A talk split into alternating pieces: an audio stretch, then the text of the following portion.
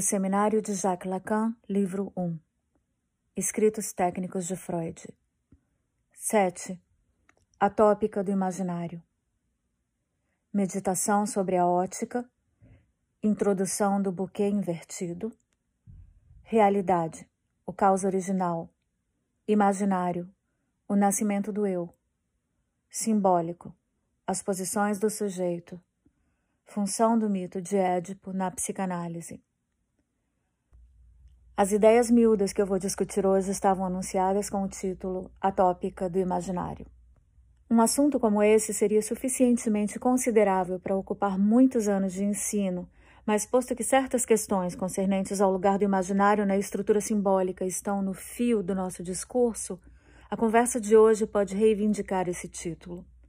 Isso não vai sem um plano pré-concebido, de que eu espero que o conjunto lhes manifestará o rigor, que eu lhes trouxe da última vez a propósito de um caso particularmente significativo, porque mostra de maneira reduzida o jogo recíproco dos três grandes termos que já tivemos ocasião de mencionar: o imaginário, o simbólico e o real. Sem esses três sistemas de referências, não é possível compreender a técnica e a experiência freudianas. Muitas dificuldades se justificam e se esclarecem quando para aí se trazem essas distinções. Isso vale para as incompreensões que a senhorita Gelinier indicou outro dia diante do texto de Melanie Klein. O que conta quando se tenta elaborar uma experiência não é tanto o que se compreende quanto o que não se compreende. O mérito da exposição da senhorita Gelinier é precisamente ter valorizado o que nesse texto não se compreende. É nisso que o método dos comentários se revela fecundo. Comentar um texto é como fazer uma análise. Quantas vezes não fiz observar àqueles que controlo quando me dizem: acredito ter compreendido que ele queria dizer isto e aquilo? Uma das coisas que mais devemos evitar é compreender muito, compreender mais do que existe no discurso do sujeito.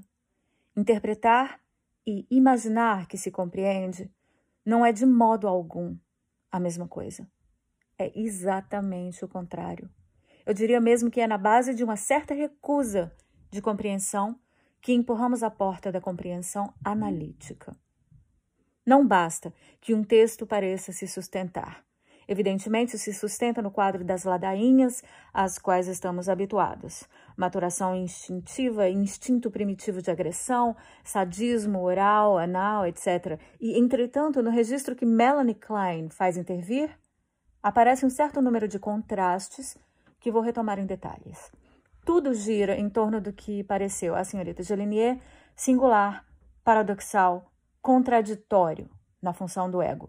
Muito desenvolvido, ele bloqueia todo o desenvolvimento, mas ao se desenvolver, reabre a porta em direção à realidade.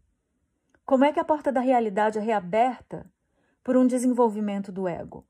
Qual é a função própria da interpretação kleiniana que se apresenta com um caráter de intrusão, de coisa posta sobre o sujeito? Eis as questões que hoje teremos para retocar. Vocês devem ter se apercebido desde já de que, no caso desse jovem sujeito, real, imaginário e simbólico são sensíveis, aflorantes. O simbólico, eu lhes ensinei a identificá-lo com a linguagem. Ora, não será na medida em que, digamos, Melanie Klein fala que algo se passa? Por outro lado, quando Melanie Klein nos diz que os objetos são constituídos por jogos de projeções, introjeções, expulsões, de reintrojeções de maus objetos, e que o sujeito, tendo projetado seu sadismo, o vê voltar desses objetos e, por esse fato, se encontra bloqueado por um temor ansioso, vocês não sentem que estamos no domínio do imaginário? Todo o problema a partir de então é o da junção do simbólico e do imaginário na constituição do real. 1. Um, para tentar esclarecer um pouco as coisas, fomentei para vocês um modelinho sucedâneo do estádio do espelho. O estádio do espelho, eu o tenho frisado, não é simplesmente um momento do desenvolvimento. Tem também uma função exemplar, porque revela certas relações do sujeito à sua imagem enquanto Urbild do eu. Ora, esse estádio do espelho, impossível de denegar, tem uma apresentação ótica. Tampouco se pode negar isso. Será por acaso? As ciências, e sobretudo as ciências em gestação, como a nossa, frequentemente tomam emprestado modelos a outras ciências.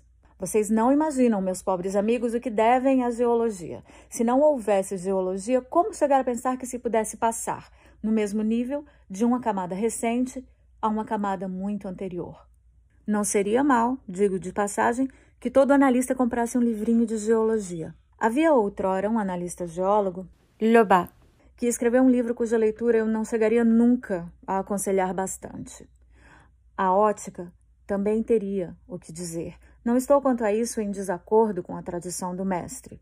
Mais de um entre vocês certamente observou na Traumdeutung, no capítulo Psicologia dos Processos do Sonho, o famoso esquema no qual Freud insere todo o processo do inconsciente.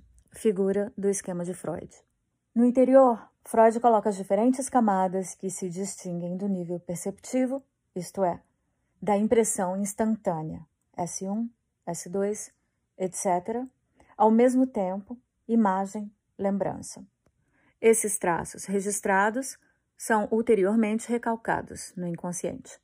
É um esquema muito bonito que retomaremos porque nos prestará serviços, mas eu os faço observar que é acompanhado de um comentário que parece não ter nunca atraído o olhar de quem quer que seja, embora tenha sido retomado de outra forma na obra quase derradeira de Freud, O Esboço de Psicanálise. Eu o leio para vocês tal como está na Traumdeutung. A ideia que nos é assim oferecida é a de um lugar psíquico. Trata-se exatamente do campo da realidade psíquica, quer dizer, de tudo que se passa entre a percepção e a consciência motora do eu. Afastemo-nos logo da noção de localização anatômica. Fiquemos no terreno psicológico e procuremos apenas nos representar o instrumento que serve às produções psíquicas como uma espécie de microscópio complicado, de aparelho fotográfico, etc. O lugar psíquico corresponderá a um ponto desse aparelho onde se forma a imagem. No microscópio e no telescópio, sabe-se que estão aí dois pontos ideais aos quais não corresponde nenhuma parte tangível do aparelho. Parece-me inútil excusar-me pelo que a minha comparação possa ter de imperfeito. Só a emprego para fazer compreender o agenciamento do mecanismo psíquico, decompondo-o e determinando a função de cada uma das suas partes, não creio que ninguém nunca tenha ainda tentado reconstruir assim o aparelho psíquico. O ensaio não tem risco. Quero dizer que podemos deixar livre curso às nossas hipóteses, desde que preservemos o nosso julgamento crítico e que não tomemos o andaime pelo próprio prédio. Só temos necessidade de representações auxiliares para nos aproximar de um fato desconhecido, as mais simples e as mais tangíveis serão as melhores. Inútil dizer-lhes que, como os conselhos são dados para não serem seguidos, não deixamos desde então de tomar o andaime pelo prédio. Por outro lado, a autorização que Freud nos dá de utilizar relações auxiliares para nos aproximarmos de um fato desconhecido me incitou a dar provas de uma certa desenvoltura para construir um esquema. Algo de quase infantil vai nos servir hoje. Um aparelho de ótica muito mais simples do que um microscópio complicado. Não que não fosse divertido buscar a comparação em questão, mas isso nos levaria um pouco longe. Não chegaria nunca a recomendar bastante a vocês a meditação sobre a ótica. Coisa curiosa, fundou-se um sistema inteiro de metafísica sobre a geometria e a mecânica, procurando nelas modelos de compreensão, mas não parece que se tenha, até o presente, tirado partido que se pode da ótica. Ela deveria, entretanto, prestar a alguns sonhos, essa ciência engraçada que se esforça para produzir com aparelhos a coisa singular que se chama imagens, à diferença das outras ciências que introduzem na natureza um recorte, uma dissecção, uma anatomia. Compreendam que não procuro, ao dizer isso, fazê-los tomar gato por lebre e as imagens óticas pelas imagens que nos interessam. mas não é por nada, todavia, que elas têm o mesmo nome.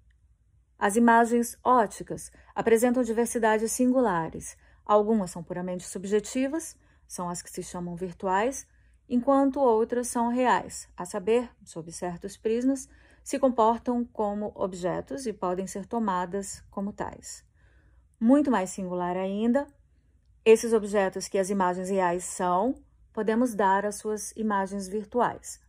Nesse caso, o objeto que é a imagem real toma, e devidamente, o nome de objeto virtual. Na verdade, uma coisa ainda é mais surpreendente é que a ótica repouse inteirinha sobre uma teoria matemática sem a qual é absolutamente impossível estruturá-la. Para que haja uma ótica, é preciso que a todo ponto dado no espaço real corresponda um ponto, e só um, num outro espaço, que é o espaço imaginário. É a hipótese estrutural fundamental. Ela parece excessivamente simples, mas sem ela não se pode escrever a menor equação, nem simbolizar nada. A ótica é impossível. Mesmo aqueles que a ignoram não poderiam fazer nada em ótica se ela não existisse. Aí também o espaço imaginário e o espaço real se confundem. Isso não impede que devam ser pensados como diferentes. Em matéria de ótica, temos muitas ocasiões para nos exercer em certas distinções que lhes mostram o quanto a dimensão simbólica conta na manifestação de um fenômeno. Por outro lado, existe em ótica uma série de fenômenos de que se pode dizer que são inteiramente reais, porque também é a experiência que nos guia nessa matéria, mas em que, entretanto, a todo instante a subjetividade está engajada. Quando vocês veem um arco-íris, veem algo de inteiramente subjetivo. Vocês o veem a uma certa distância que se desenha na paisagem. Ele não está lá. É um fenômeno subjetivo. E, entretanto, graças a um aparelho fotográfico, vocês o registram de modo inteiramente objetivo. Então, o que é isso? Não sabemos mais muito bem, não é? Onde está o subjetivo, onde está o objetivo. Ou não seria que temos o hábito de colocar no nosso compreendedorzinho uma distinção muito sumária entre o objetivo e o subjetivo? O aparelho fotográfico não seria um aparelho subjetivo, inteiramente construído com a ajuda de um X e de um Y, que habitam o domínio em que vive o sujeito, quer dizer, o da linguagem?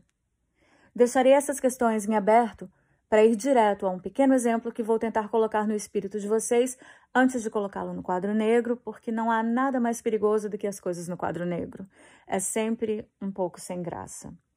Trata-se de um experimento clássico que se fazia no tempo em que a física era divertida, no tempo da verdadeira física. Também nós, nós estamos no momento em que se trata verdadeiramente da psicanálise. Quanto mais próximos estamos da psicanálise divertida, mais se trata da verdadeira psicanálise. Em seguida, isso vai girar. Isso se fará por aproximação e por truques. Não se compreenderá mais o que se faz, como já não há necessidade de compreender nada da ótica para fazer um microscópio. Regozijemo-nos, pois ainda fazemos psicanálise. Coloquem aqui, no meu lugar, um mesmo caldeirão, que me substituiria com vantagem, talvez, em certos dias, como caixa de ressonância. Um caldeirão tão próximo quanto possível de uma semi-esfera, bem polido no interior, em suma, um aparelho esférico.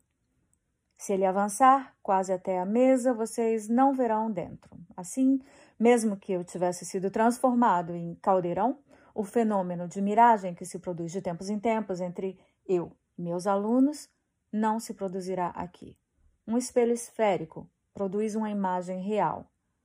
A cada ponto de um raio luminoso que emana de um ponto qualquer de um objeto colocado a certa distância, de preferência no plano do centro da esfera, corresponde no mesmo plano, por convergência dos raios refletidos sobre a superfície da esfera, um outro ponto luminoso, o que dá do objeto uma imagem real.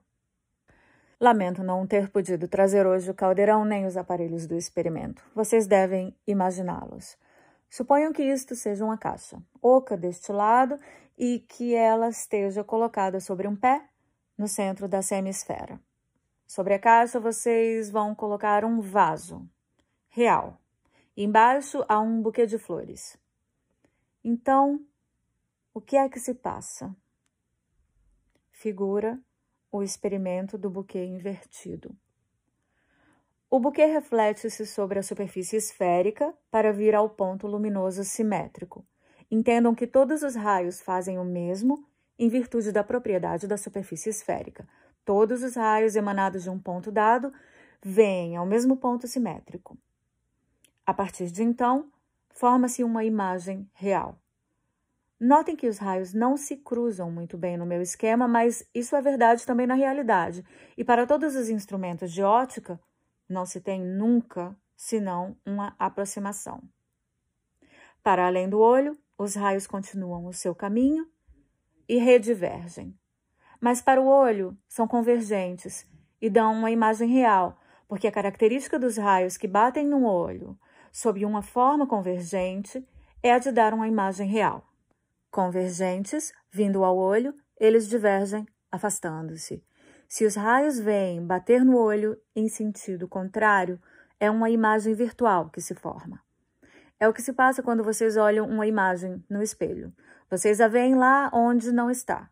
Aqui, ao contrário, vocês a veem onde está, com a única condição de que o seu olho esteja no campo dos raios, que já vieram se cruzar no ponto correspondente. Nesse momento, enquanto vocês não veem o buquê real, que está escondido, verão aparecer, se estiverem num bom campo, um buquê imaginário muito curioso que se forma bem no gargalo do vaso. Como os seus olhos devem se deslocar linearmente no mesmo plano, vocês terão uma impressão de realidade sem deixarem de sentir que alguma coisa é estranha, borrada, porque os raios não se cruzam muito bem. Quanto mais longe vocês estiverem, mais a paralaxe agirá e mais a ilusão será completa. É um apólogo que vai nos servir muito. Certo, esse esquema não pretende tocar em nada que esteja substancialmente relacionado com o que manejamos na análise, as relações ditas reais ou objetivas ou as relações imaginárias, mas nos permite ilustrar, de uma forma particularmente simples, o que resulta da intrincação estreita do mundo imaginário e do mundo real na economia psíquica. Vocês vão ver agora como. Esse pequeno experimento me agradou. Não fui eu que o inventei. Ele é conhecido há muito tempo sob o título de Experimento do Buquê Invertido. Tal qual, na sua inocência, os seus autores não o tinham fabricado para nós, ele nos seduz até pelos detalhes contingentes, o vaso e o buquê. Com efeito, o domínio próprio do eu primitivo, o ich ou Lust-ich, se constitui pela clivagem, pela distinção com o mundo exterior. O que está incluído dentro distingue-se do que é rejeitado pelos processos de exclusão, Ausstoßung e de projeção. A partir daí, se há noções que são colocadas no primeiro plano de todas as concepções analíticas do estado primitivo da formação do eu, são precisamente aquelas de continente e de conteúdo.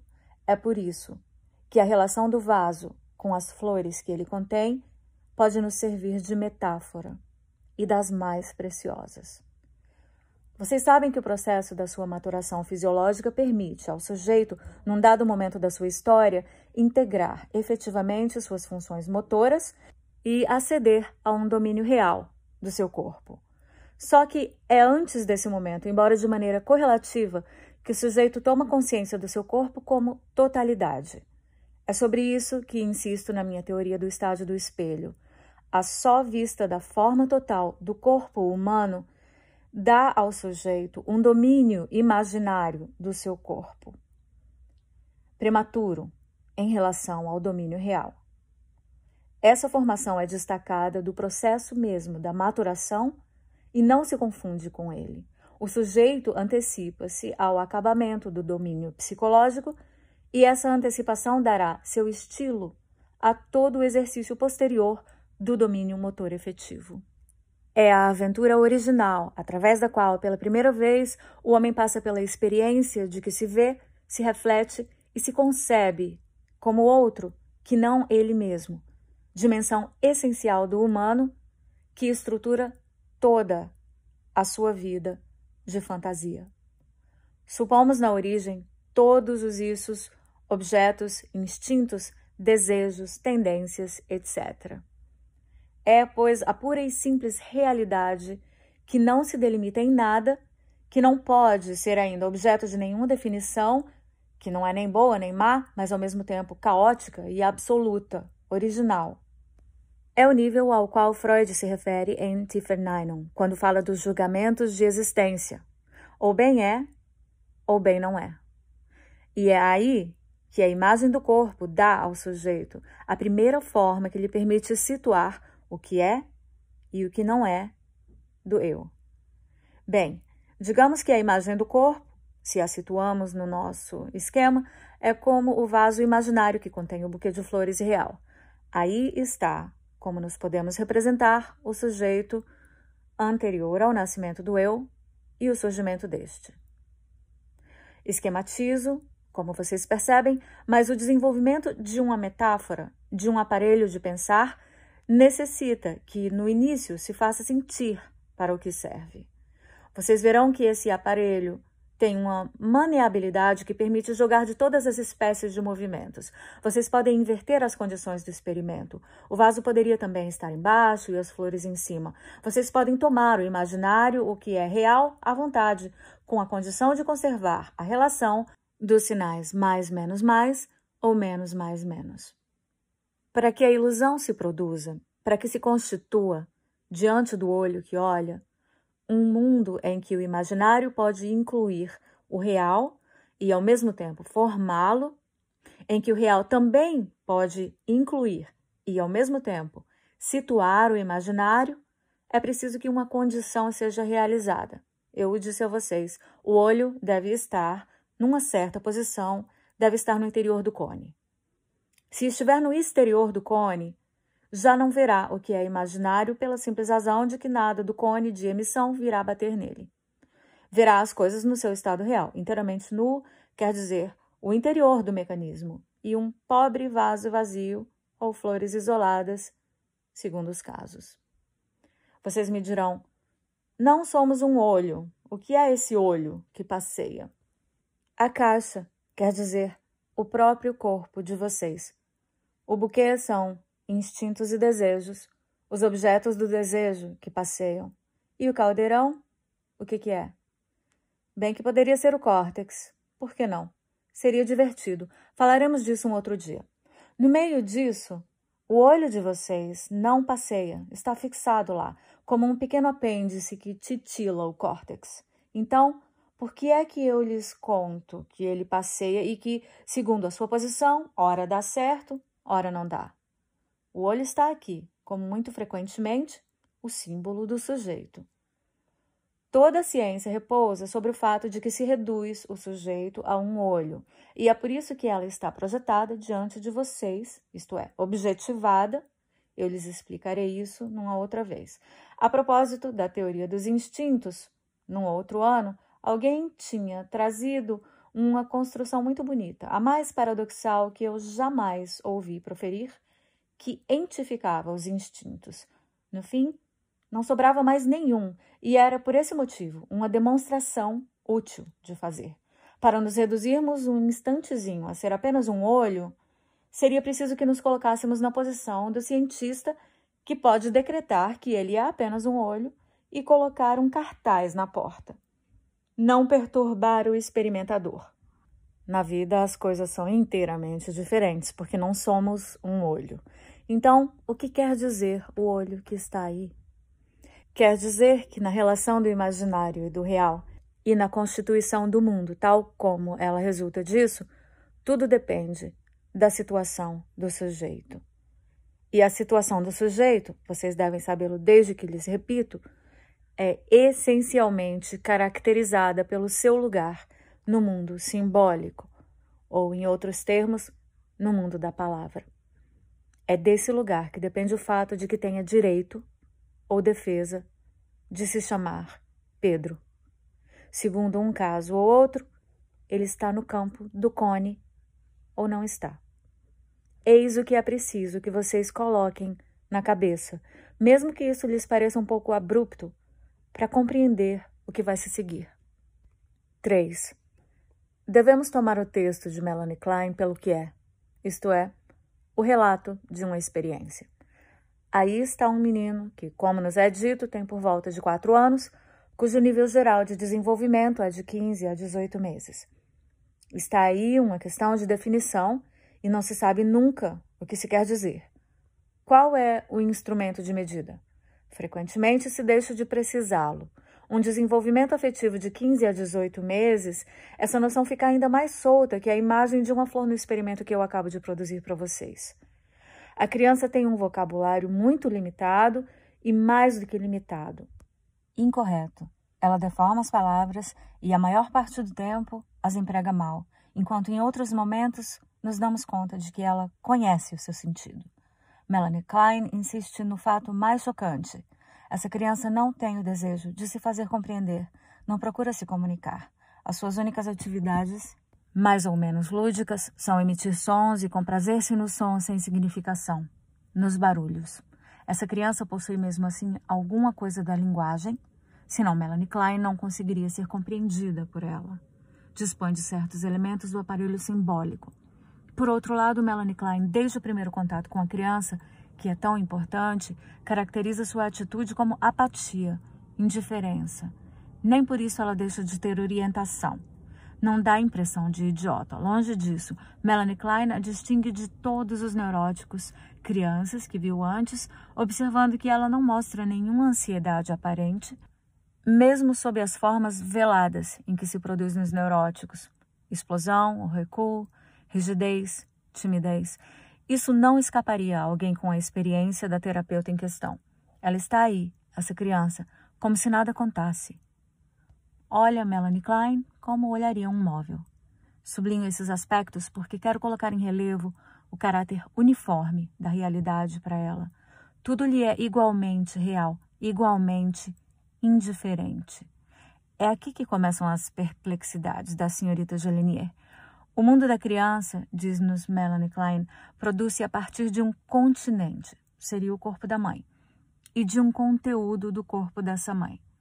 Ao longo do processo das suas relações instintivas com esse objeto privilegiado que é a mãe, a criança é levada a proceder a uma série de relações de incorporações imaginárias.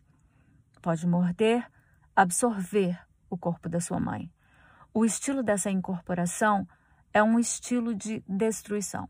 Nesse corpo materno, a criança espera encontrar certo número de objetos, providos eles próprios de certa unidade, ainda que estejam incluídos objetos que podem ser perigosos para ela. Por que perigosos? Exatamente pela mesma razão de que ela é perigosa para eles. Em espelho, é o caso de dizê-lo, ela os reveste das mesmas capacidades de destruição das quais ela própria se sente portadora. É por isso que acentuará a sua exterioridade em relação às primeiras limitações do seu eu e que os rejeitará como objetos maus, perigosos, cocô. Esses objetos serão certamente exteriorizados, isolados desse primeiro continente universal, desse primeiro grande todo, que é a imagem fantasiada do corpo da mãe império total da primeira realidade infantil. Mas lhe aparecerão, entretanto, sempre providos do mesmo acento maléfico que terá marcado suas primeiras relações com eles. É por isso que os reintrojetará e dirigirá seu interesse para outros objetos menos perigosos. Fará, por exemplo, o que se chama a equação fezes-urina. Diferentes objetos do mundo exterior, mais neutralizados, serão colocados como os equivalentes dos primeiros, estarão ligados a ele por uma equação, eu sublinho, imaginária. Assim, a equação simbólica que redescobrimos entre esses objetos surge de um mecanismo alternativo de expulsão e de introjeção, de projeção e de absorção, quer dizer, de um jogo imaginário. É esse jogo, precisamente, que eu tento simbolizar para vocês no meu esquema pelas inclusões imaginárias de objetos reais ou inversamente pelas tomadas de objetos imaginários no interior de um recinto real. Em Dick, vemos bem que há esboço de imaginificação, se é que posso dizer isso, do mundo exterior. Nós a temos aí pronta a aflorar, mas está apenas preparada. Dick joga com o continente e o conteúdo. Ele já identificou naturalmente em certos objetos, o pequeno trem, por exemplo, um certo número de tendências e mesmo de pessoas, a si próprio enquanto trenzinho em relação a seu pai, que é trem grande. Aliás, o número de objetos que são significativos é para ele fato surpreendente, extremamente reduzido, reduzido aos signos mínimos que permitem exprimir o dentro e o fora, o conteúdo e o continente.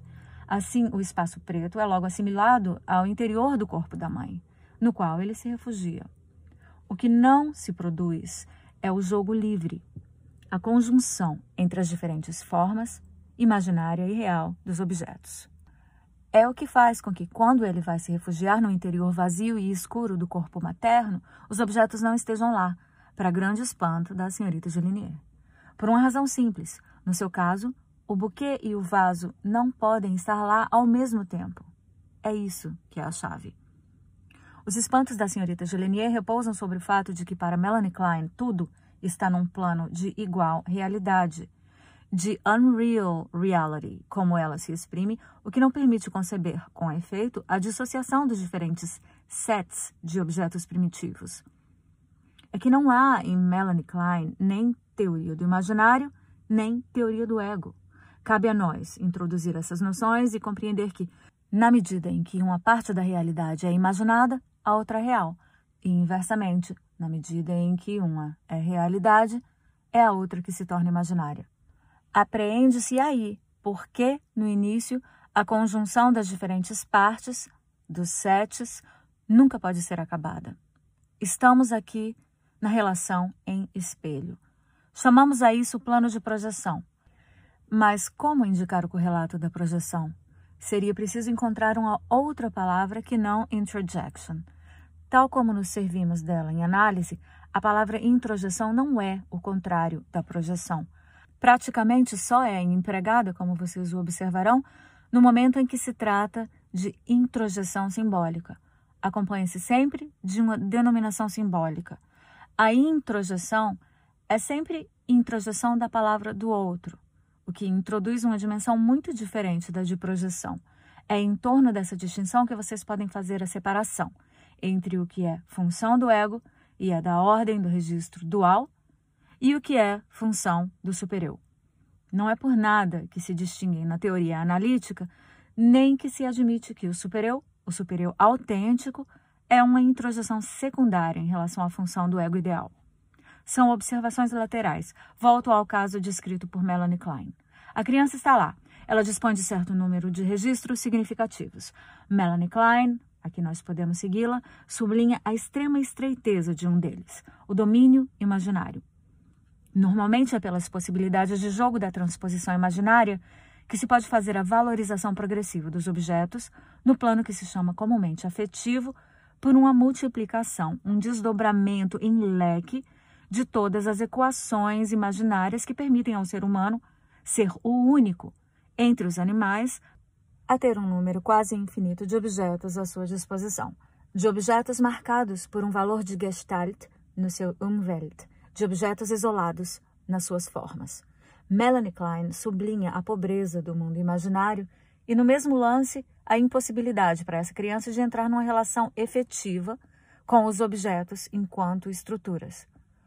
Correlação que é importante apreender. Se resumirmos agora tudo o que Melanie Klein descreve da atitude dessa criança, o ponto significativo é simplesmente este: ela não faz nenhum apelo. O apelo. Aí está uma noção que peço que guardem. Vocês vão se dizer, Naturalmente, com isso ele introduz sua linguagem, o Dr. Lacan. Mas a criança já tem seu sistema de linguagem muito suficientemente. A prova é que brinca com ele. Serve-se dela para fazer um jogo de oposição contra as tentativas de intrusão dos adultos. Por exemplo, comporta-se de uma forma que é dita no texto negativista. Quando sua mãe lhe propõe um nome que é capaz de reproduzir de maneira correta, o reproduz de maneira ininteligível, deformada, que não pode servir para nada. Reencontramos aqui a distinção a fazer entre negativismo e denegação, como nos lembrou o senhor Hippolyte, provando por aí não somente sua cultura, mas que já viu doentes. Dick serve-se da linguagem de uma forma propriamente negativista. Consequentemente, ao introduzir o apelo, não é a linguagem que introduz o de fininho. Eu diria mesmo mais, não somente não é a linguagem, mas é um nível superior à linguagem. É mesmo embaixo da linguagem, se falarmos de níveis.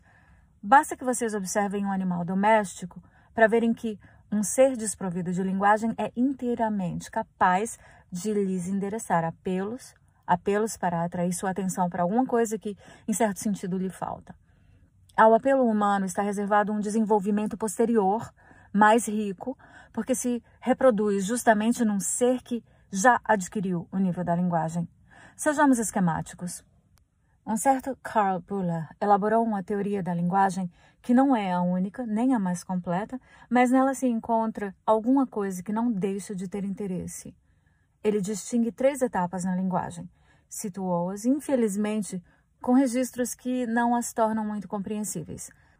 Inicialmente, o nível do enunciado, como tal, que é quase um nível de dado natural. Estou no nível do enunciado quando digo a uma pessoa a coisa mais simples, um imperativo, por exemplo. É nesse nível do enunciado que é preciso colocar tudo que concerne à natureza do sujeito. Um oficial, um professor, não dará sua ordem na mesma linguagem que um operário ou um contramestre.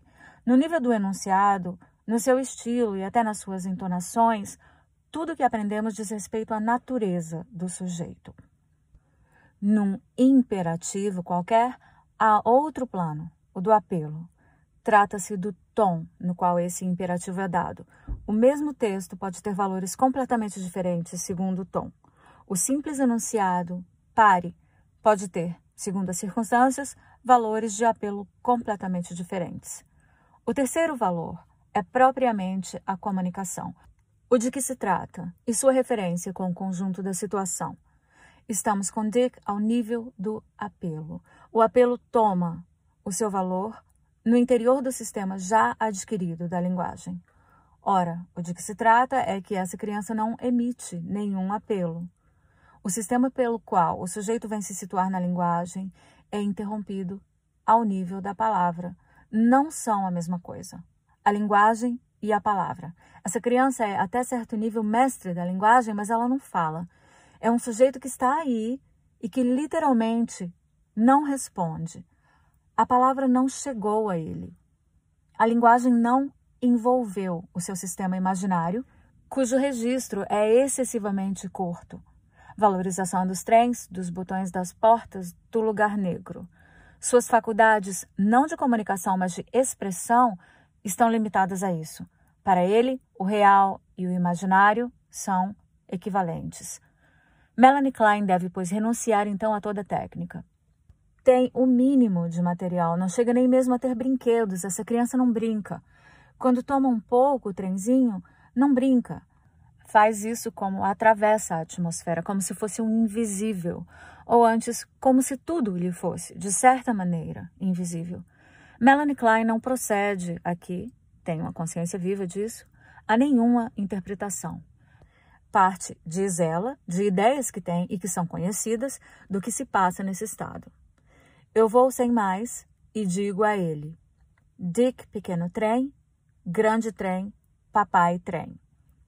Nisso, a criança se põe a brincar com o seu trenzinho e diz a palavra station, isso é, estação. Momento crucial em que se esboça a junção da linguagem e do imaginário do sujeito. Melanie Klein lhe reenvia isso. A estação é mamãe. Dick entrar na mamãe. A partir daí, tudo se desencadeia. Ela só lhe fará destas e não outras. E muito depressa, a criança progride. É um fato. O que foi então que Melanie Klein fez? Nada além de introduzir a verbalização. Ela simbolizou uma relação efetiva, a de um ser nomeado com um outro. Ela chapou a simbolização do mito edipiano para chamá-lo pelo seu nome. É a partir daí que, depois de uma primeira cerimônia, que terá sido refugiar-se no espaço negro, para retomar contato com o continente, desperta para a criança a novidade. A criança verbaliza um primeiro apelo, um apelo falado. Pergunta pela sua babá, com a qual tinha entrado e que tinha deixado sair como se nada houvesse.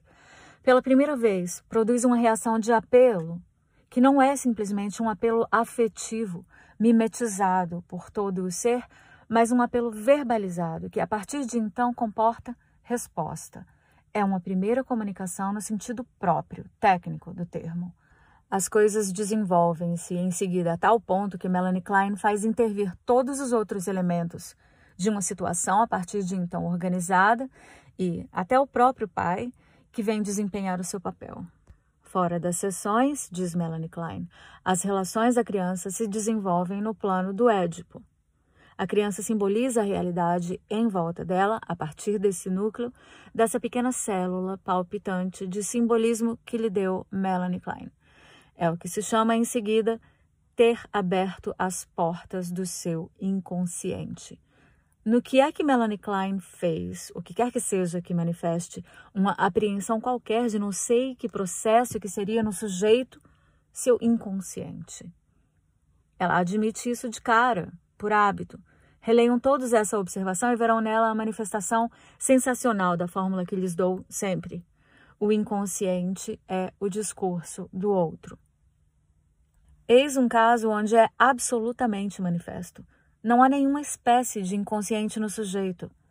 É o discurso de Melanie Klein que enxerta brutalmente sobre a inércia eóica inicial da criança as primeiras simbolizações da situação edipiana.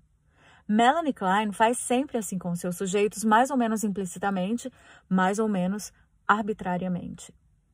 No caso dramático, nesse sujeito que não acedeu à realidade humana, porque não faz ouvir nenhum apelo, quais são os efeitos das simbolizações introduzidas pela terapeuta?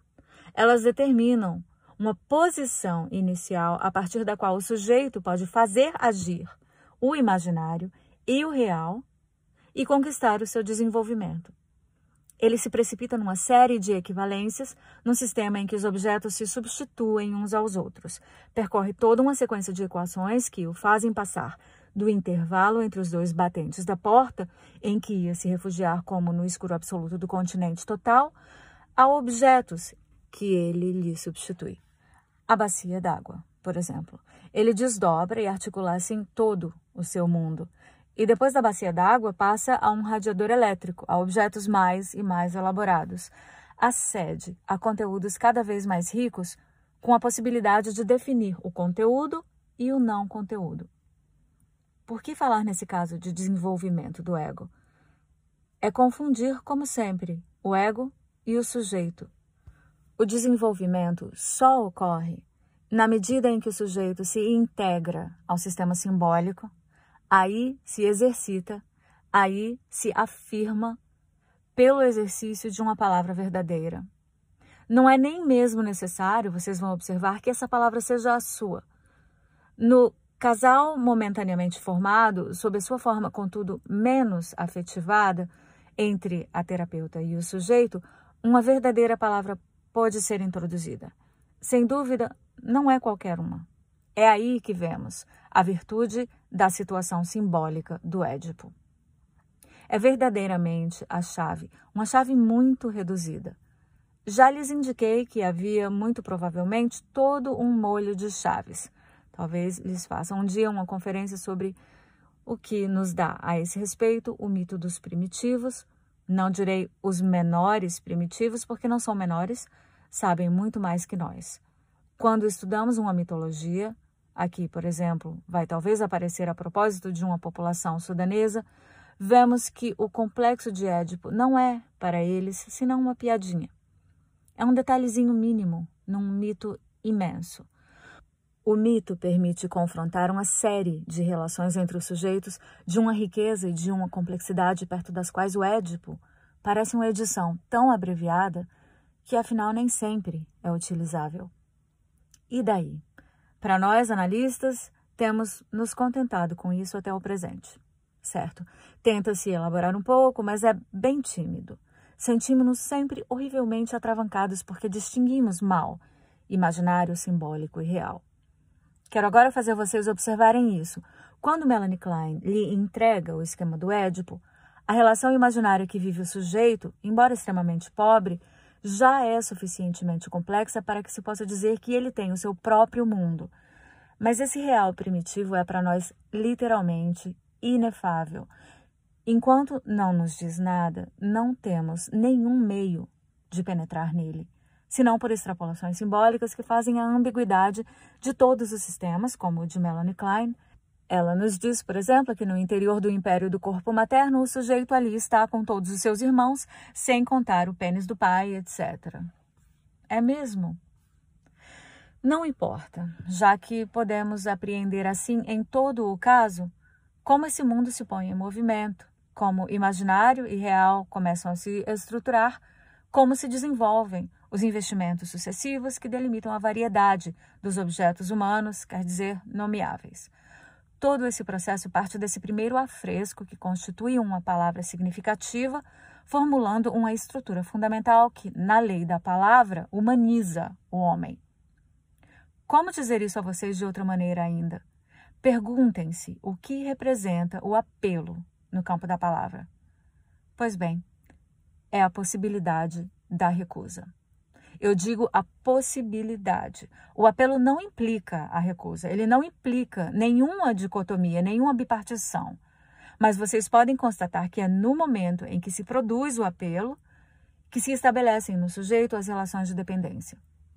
Ele acolherá, a partir de então, a sua babá com os braços abertos e, indo se esconder atrás da porta, de propósito, manifestará de repente, em relação a Melanie Klein, a necessidade de ter um companheiro nesse canto reduzido que foi ocupar por um momento.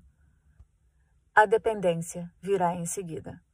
Nessa observação, vocês veem, pois, agir na criança, independentemente, a série de relações pré-verbais e pós-verbais. E vocês se apercebem de que no mundo exterior, o que nós chamamos o mundo real, e que não é senão um mundo humanizado, simbolizado, feito da transcendência introduzida pelo símbolo na realidade primitiva, só se pode constituir quando são produzidos, no bom lugar, uma série de encontros. Essas posições são da mesma ordem do que aquelas que, no meu esquema, fazem depender tal estruturação da situação de tal posição do olho. Eu me servirei de novo desse esquema. Só quis introduzir hoje um buquê, mas pode-se introduzir o outro.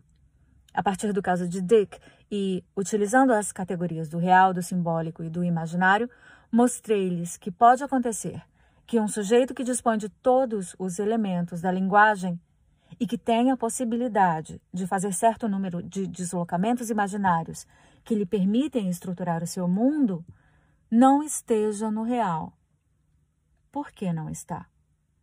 Unicamente porque as coisas não vieram numa certa ordem. A figura no seu conjunto está perturbada. Não há meio de dar a esse conjunto o menor desenvolvimento. Trata-se do desenvolvimento do ego?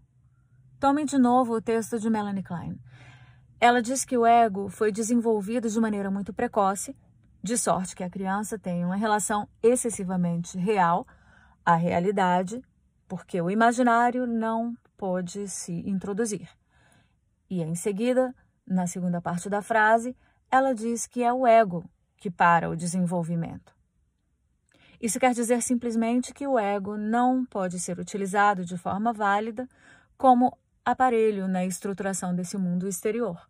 Por uma simples razão, por causa da má posição do olho, o ego não aparece pura e simplesmente. Digamos que o vaso seja virtual. O vaso não aparece e o sujeito fica numa realidade reduzida, com uma bagagem imaginária também reduzida. O motor dessa observação é o que vocês devem compreender a virtude da palavra, na medida em que o ato da palavra é um funcionamento coordenado a um sistema simbólico já estabelecido, típico e significativo. Isso mereceria que vocês colocassem questões, que relessem o texto, que manejassem também o esqueminha, a fim de verem por si mesmos como pode lhes servir. O que lhes dei hoje é uma elaboração teórica feita inteiramente contra o texto dos problemas levantados da última vez pela senhorita Gelinier. Anuncio o título da próxima sessão, que ocorrerá daqui a 15 dias, a transferência aos níveis distintos em que é preciso estudá-la. 24 de fevereiro de 1954.